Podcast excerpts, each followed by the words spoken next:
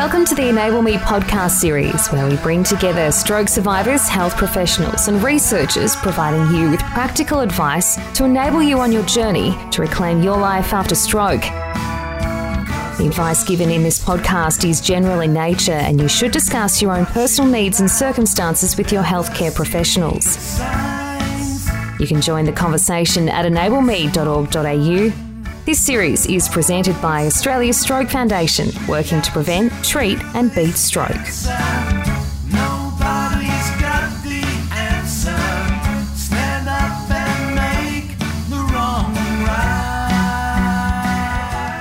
Many of the challenges that people face after stroke are not visible to those around them. So issues like fatigue, memory loss, even speech difficulties aren't immediately apparent. And this makes it hard for others to understand what stroke survivors are going through, and it can be a barrier to stroke survivors getting the support they need. In this podcast, we're going to talk about the impact of invisible and hidden disabilities, how to make others understand, and some things you can do to live well while dealing with them. We'll speak to psychologist and researcher Professor Ian Kneebone and to social worker Siobhan McGuinness from Strokeline. But first, we have with us stroke survivor Tony Afaris. Tony is a former primary school teacher who now continues to educate as a stroke safe ambassador, as which she speaks to community groups and workplaces on recognising the signs and preventing strokes. Tony, thanks for joining us today. Thank you for having me. Now, our first question uh, will be no surprise to anyone who's listened to this podcast before. Could you just uh, quickly tell us your stroke story? Okay, back in 2013 September, I was um, down at my holiday house, got up to feed the dog, and went to the toilet. And as after I've washed my hands, I've gone to walk out of the bathroom, and sort of fell to the side of the room. I um, that was all I had was just that I fell, and I had this sense of looking down on myself because uh, there were stairs nearby. I called for my husband to help me get back to bed, so he did, and I went back to bed. Felt a little bit sick, but nothing major, and had the tiniest of headaches. Um, we were actually meant to be spending that day painting our garage, but um, I just slept the whole day. And all I could say is that I felt like my head was too heavy for my neck.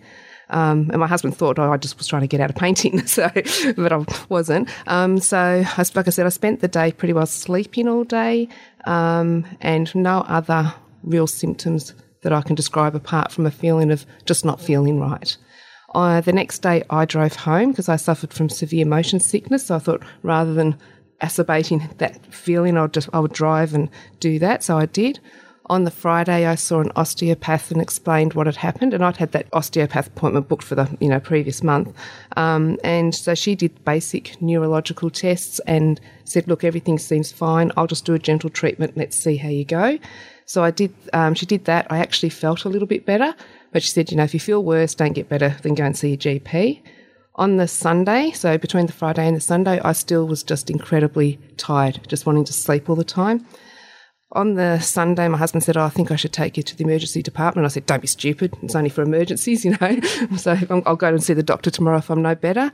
On the Monday, I went and saw my GP. Um, they did the same test that the osteo had done, but I actually had lost some sensation in my face and arm, and it also had got some weakness down my left hand side.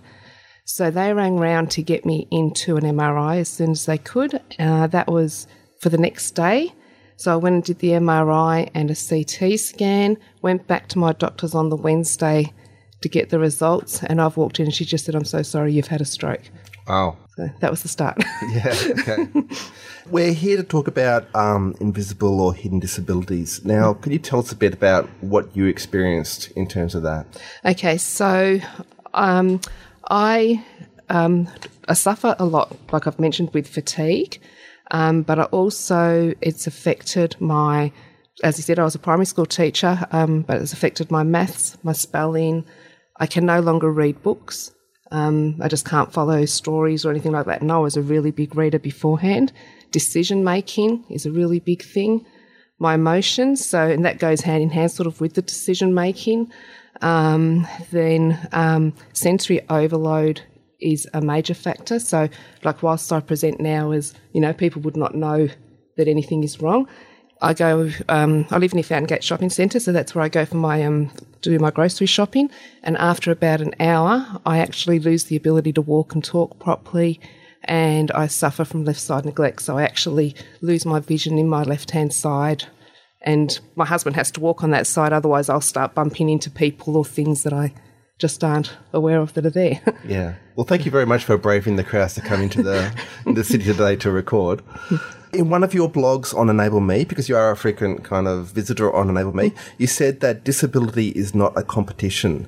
Um, how well do you think people understand what it means to have hidden disabilities and what and what you're going through? Um, look, people don't understand unless they've actually seen me when I'm affected.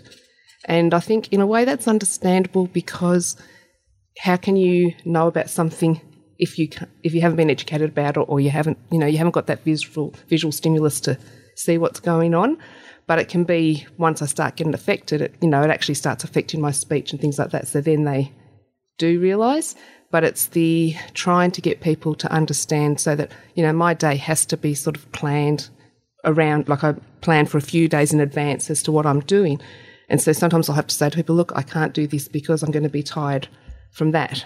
They're like, what a load of rubbish, you know. they just don't want to come. They're trying to make an excuse, sort of thing. So there's that side of it, which is, you know, can be a bit hard to deal with because you get some funny looks for it. yeah.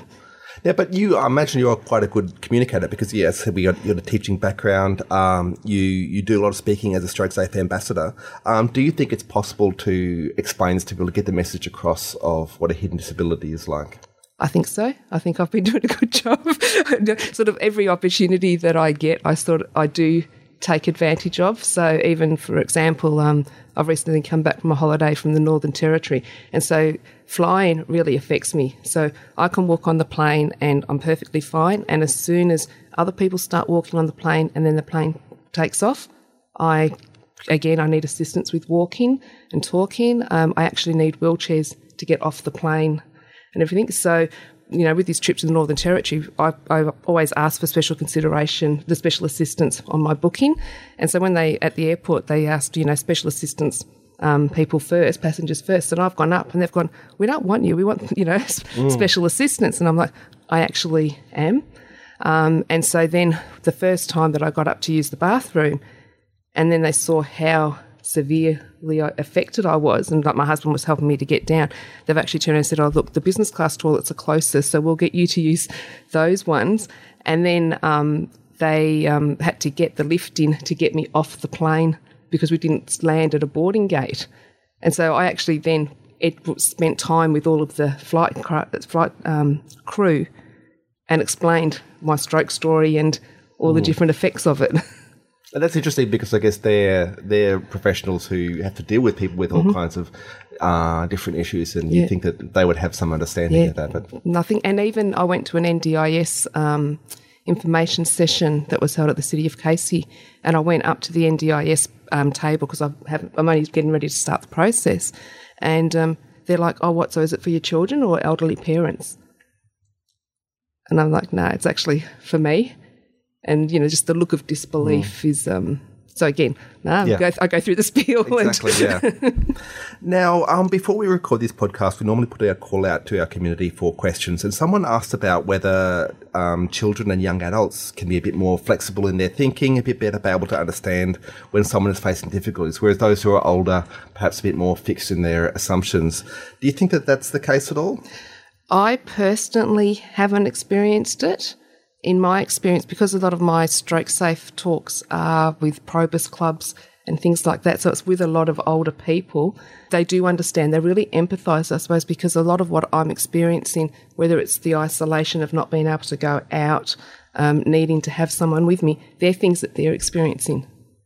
So they actually can relate to that a lot, which I think is, you know, for a lot of young people, that's sort of like they look at you and go, "Yeah, she's old." You know, we don't really, they don't understand, they don't, they, they don't have that relatable component to it. Right. Okay. So yeah. Okay. So do you have um do you have a bit of an ideal in your mind, or how you like to see people um people treat those like yourself who have invisible disabilities?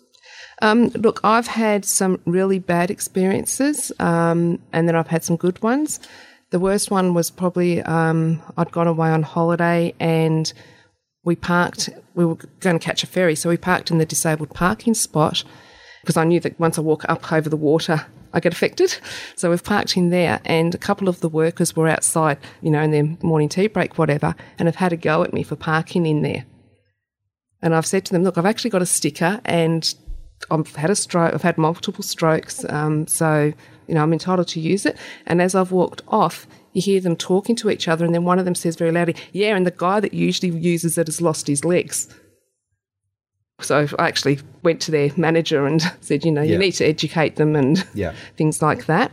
But then there's other people, like I've got friends that know that, okay, if we're going out for a coffee, I can only go out for an hour. So it's all about, like I said, that education.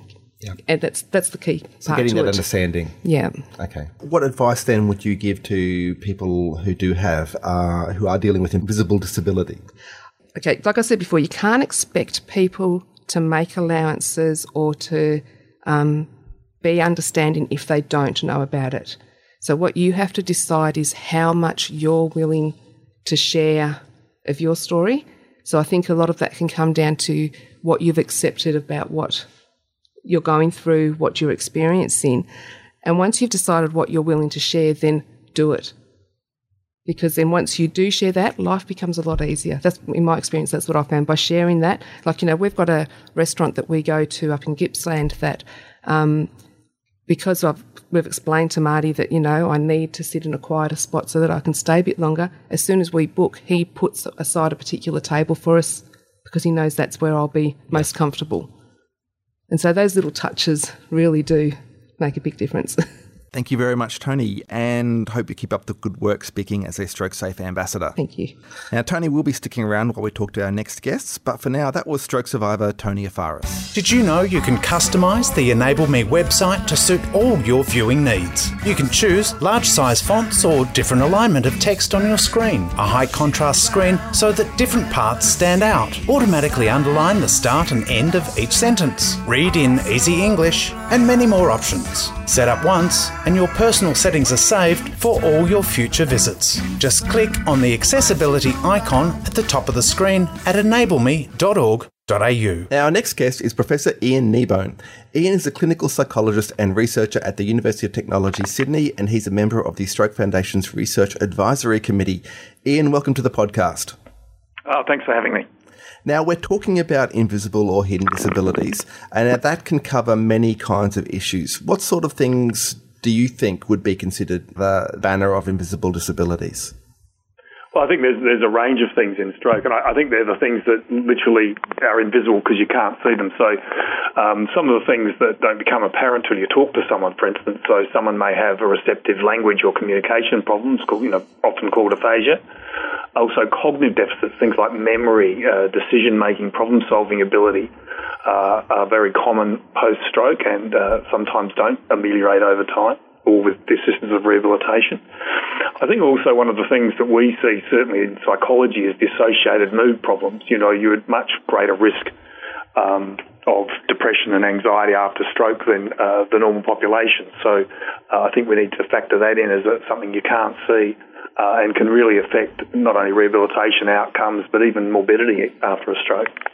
Okay, so is this a case where you have like uh, like the communication difficulties like aphasia are themselves an invisible disability, like you said? Is this a case where that sort of thing is then leading to um, further issues with, with mood? Certainly, certainly, as I say, you know, even after stroke. So, you know, if we see, you know, 28, 25 to 30% of people having depression after stroke, that incidence is doubled for people with aphasia. So, uh, you, you kind of got a double jeopardy having had a stroke and the associated disability and challenges with that, but then also the specific challenges of uh, a communication uh, difficulty uh, add to, to the risk of that. So, so the components that we, we do to try and prevent uh, that occurring in people with aphasia because they're at such high risk. The things like goal setting, developing a, a stroke story, and you know Tony, who's spoken before, can tell you the benefits of having a stroke story and being able to recount that and understanding themselves in the context of their stroke. Um, looking at uh, people uh, being who are close to you being uh, trained in supportive communication to assist communication with you. Uh, looking at how to find the positive and stay connected socially uh, are other aspects of the ASK program. Okay. Now, another area where um, invisible disability often becomes a really big challenge for people is when they uh, try to return to work, which I understand is another topic that you've researched. What what sort of things can help people returning to work with a disability? Well, the, probably the best the strongest thing in terms of the research about uh, return to work after a stroke is um, clearly that the getting good rehabilitation, so getting the best outcome. So, you know, having things like uh, being able to do more functionally, uh, fewer neurological deficits, better cognitive ability are the most common predictors of return to work. But some of the things are certainly, you know, uh, preparation, knowing one's rights with, with with respect to uh, returning to work. The best thing we do know is that, you know, if you can return with uh, a previous employer, there's a great advantage in that rather than starting again with somebody. So someone you've got a history with who may be able to modify their workplace if that's needed. Um, the other things that, you know, for those who are looking for new jobs, looking at assessing their skills and looking at job interview skills, um, those all those sorts of things are just standard and supportive for anyone returning to work are very useful. We heard from, from Tony though about I guess the importance of having to explain the issues that you're going through. Is that is that something that is is a big factor you think in returning to work, and is perhaps where having that prior relationship with the the um the organisation helps? Yes, so certainly some of the things we do and interventions to support people returning to work if they wish to do so include uh, looking at the questions they might be asked about disability, how much they go, uh, they feel they're able to express about their disability and how that might work out. So how to respond to questions from an employer.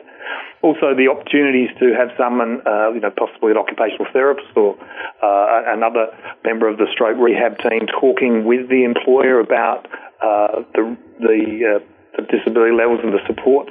So people have got a realistic expectation of the return to work program and of the capacities of the individual. Uh, and also people aren't saying, oh, they've had a stroke, they can't come back. Okay. Uh, so stopping and interfering with those black and white type approaches to things.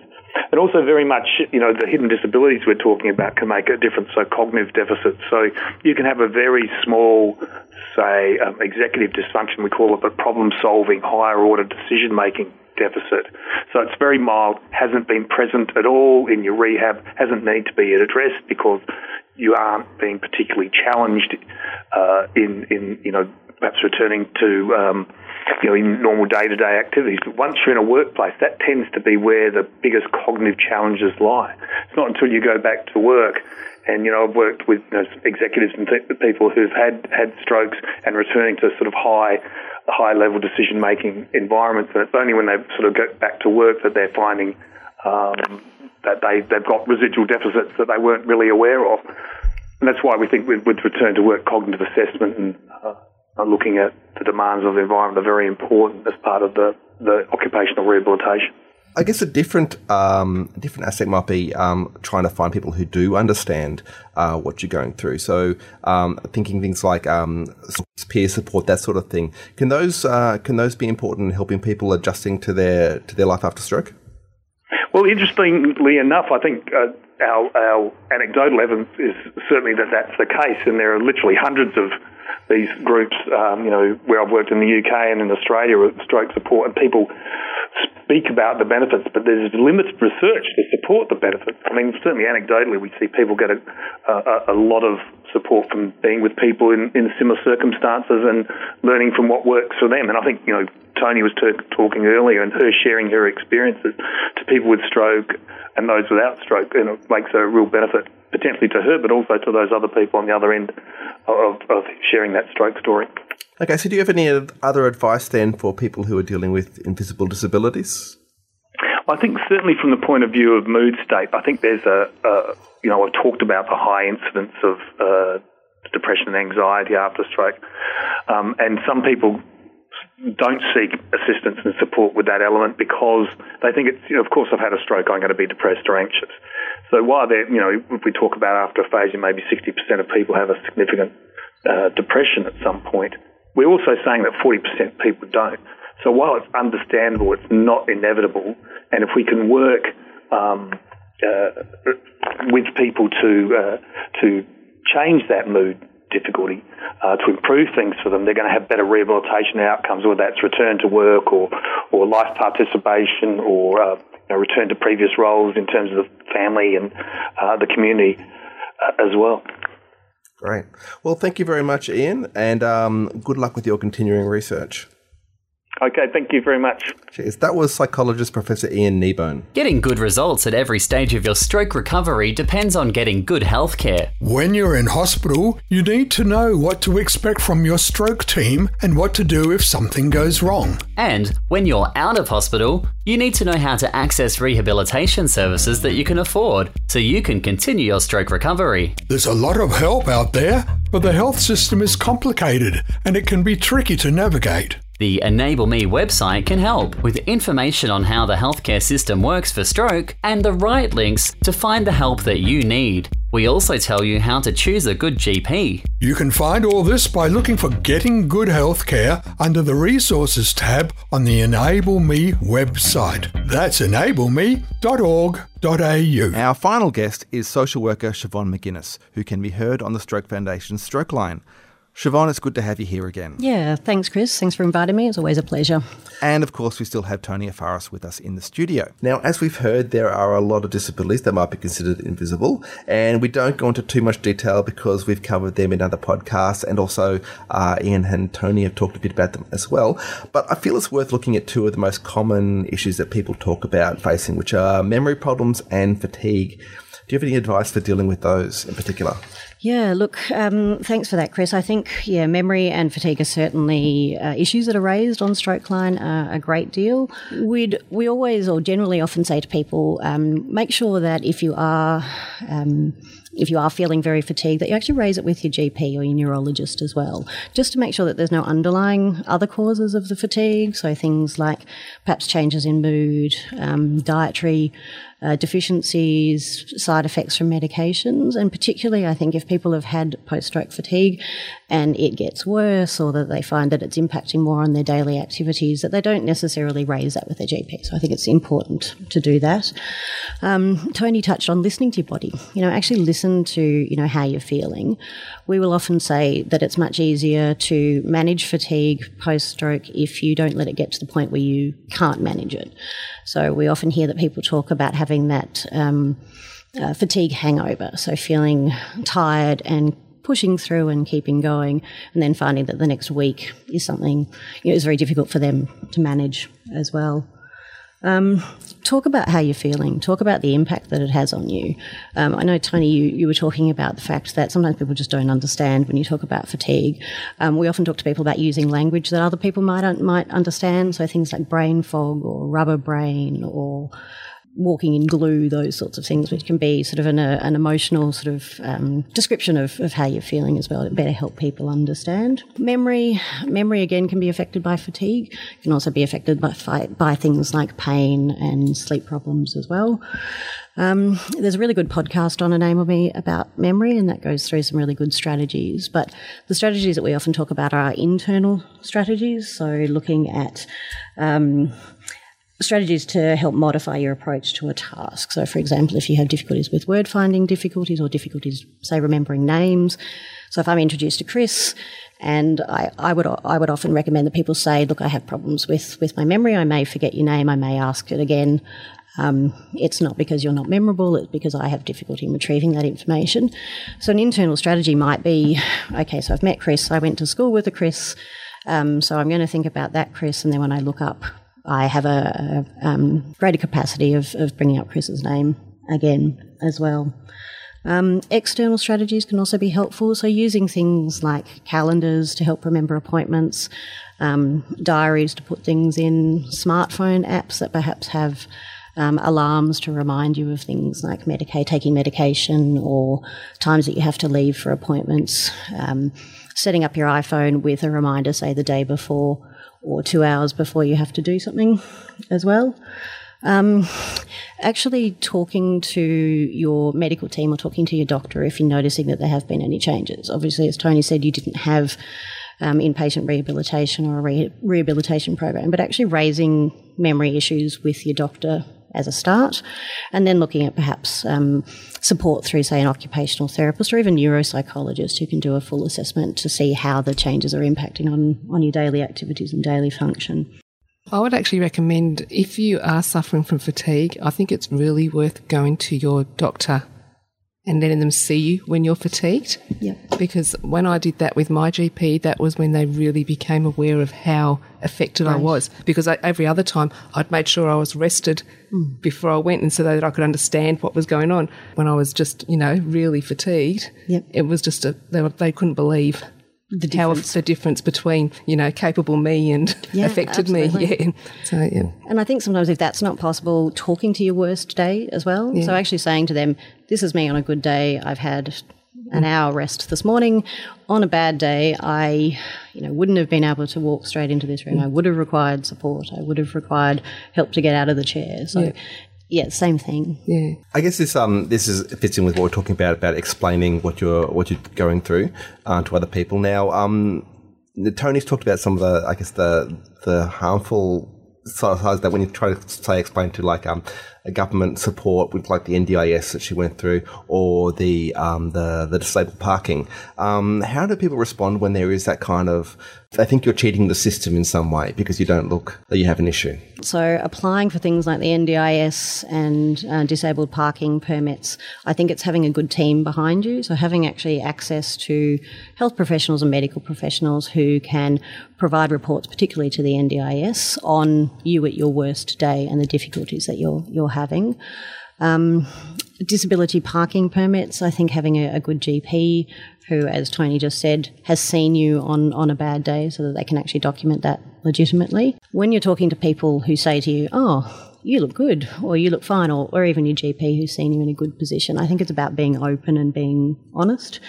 Again, going back to thinking about that language, actually trying to explain to people, well, this morning I've got up, I've had a shower, I've been really, really tired when I've done that, so I've actually sat down for half an hour and done some mindfulness or meditation or um, had, a, had a rest, and now I'm able to, to get up and move around.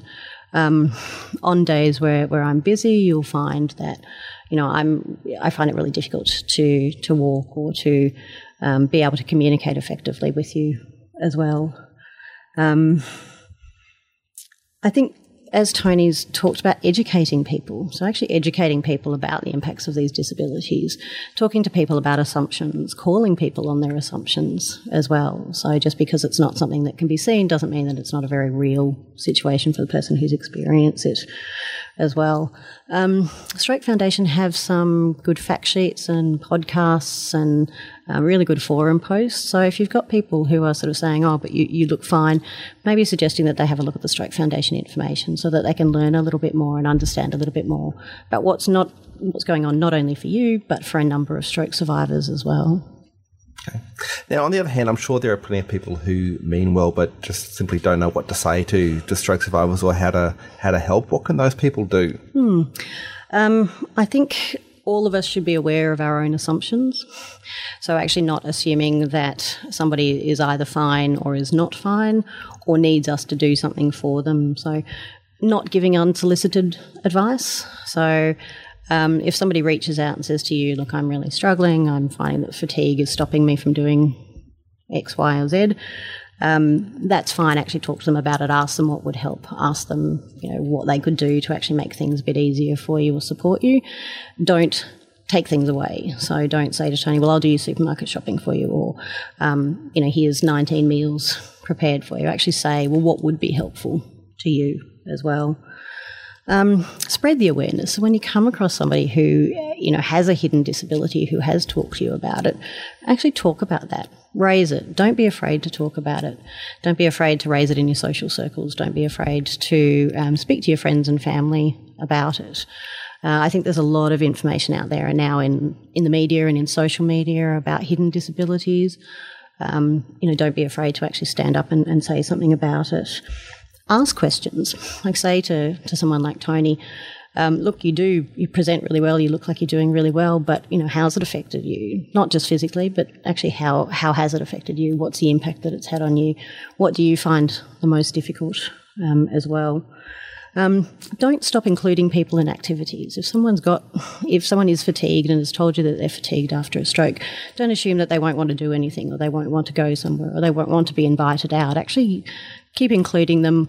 Just say to them, look, if it doesn't suit you, that's fine, but I'm, you know, I'd like you to come or I'd like to come around and visit you and see what would work for, for themselves. Um, be patient. You know, pay attention, be around, be a friend. Um, you know, be available for people if they want to talk about what's going on, and be aware that, uh, you know, perhaps going out on social occasions or you dropping in like you used to for a cup of tea or coffee may not be appropriate anymore. So actually ask them what would suit them as well. Okay. So, what are finally to finish up? What are your top tips for people dealing with an invisible disability? Yeah, I think as Tony said, education. Um, so, you know, having the opportunity to go out and share your stroke story and talk about, you know, what's happened to you and and the difficulties that uh, the impact that, that these difficulties have had on you as well. Reach out to friends and family, talk about it. Reach out to your GP, reach out to your neurologist, find somebody who you can feel comfortable in talking to. Um, you know, communicate well with, with people such as work colleagues or um, teachers or, or, lecturers if you're returning to study um, as well. Um, find someone you feel comfortable with and make sure that you keep talking with them as well. Think about the like priorities for you. Think about planning out your days, thinking about ways that um, you can recognize when you're getting to a point where you need to, to rest. Um, or when you're finding that it is more difficult. I know we talked about sensory overload and Tony being aware that, um, you know, she goes to Fountain Gate, that she only spends a maximum of, of an hour there, or that you know she doesn't drive, and uh, because she knows that the sensory overload can cause difficulties, so returning home could be more more challenging. So sort of be aware of your own limitations. I think focus on the small victories. Focus on the things that you, you can do. You know, be really pleased with what you've been able to achieve. I think the um, the number of um, things that a stroke can impact is is huge. So, if you've been able to have coffee with a friend one day, then that's fantastic. You've actually been able to achieve that. For you know, going back to work, you know, that's a, a huge step. Being able to go out and volunteer and be a stroke safe ambassador is is one is wonderful. So, actually celebrate those those achievements. Uh, thanks, Siobhan. That's some really positive advice. Now, remember, if you want to speak to a health professional like Siobhan, you can call Stroke Line on 1800 787 653 or 1800 STROKE, or you can ask a question through Enable Me and get a response from health professionals and other stroke survivors. If you'd like to have a Stroke Safe ambassador like Tony give a free talk to your community group or workplace and share their personal experience of stroke, along with how to recognise the signs and prevent strokes, you can visit the Stroke Foundation website on strokefoundation.org.au slash strokesafe. And if you like what you've heard today, please take the time to give us a good rating and review on iTunes or Apple Podcasts, as that helps lift us up in the search rankings so that other people can find our podcast. Thanks once again to our guests, Tony Afaris, Ian Kneebone, and Siobhan McGuinness. That's all for today's Enable Me podcast. You can find out more on this topic and continue the conversation or listen to other podcasts in the series at enableme.org.au. It's free to sign up and you can talk with thousands of other stroke survivors, carers, and supporters. You can also suggest a topic or provide feedback on this podcast. Enable Me has qualified health professionals from Strokeline who can answer your questions and give evidence based advice. The advice given here is general in nature and you should discuss your own personal needs and circumstances with your healthcare professionals. Music in this podcast is signed by stroke survivor Antonio Ianella and his band The Lion Tamers. It was recorded at Antonio's studio, which you can find out more about at facebook.com slash studio 4 F-O-U-R-99. That's F-O-U-R-99. This Enable Me podcast series is produced by the Stroke Foundation in Australia, working to prevent, treat and beat stroke. Strokefoundation.org.au.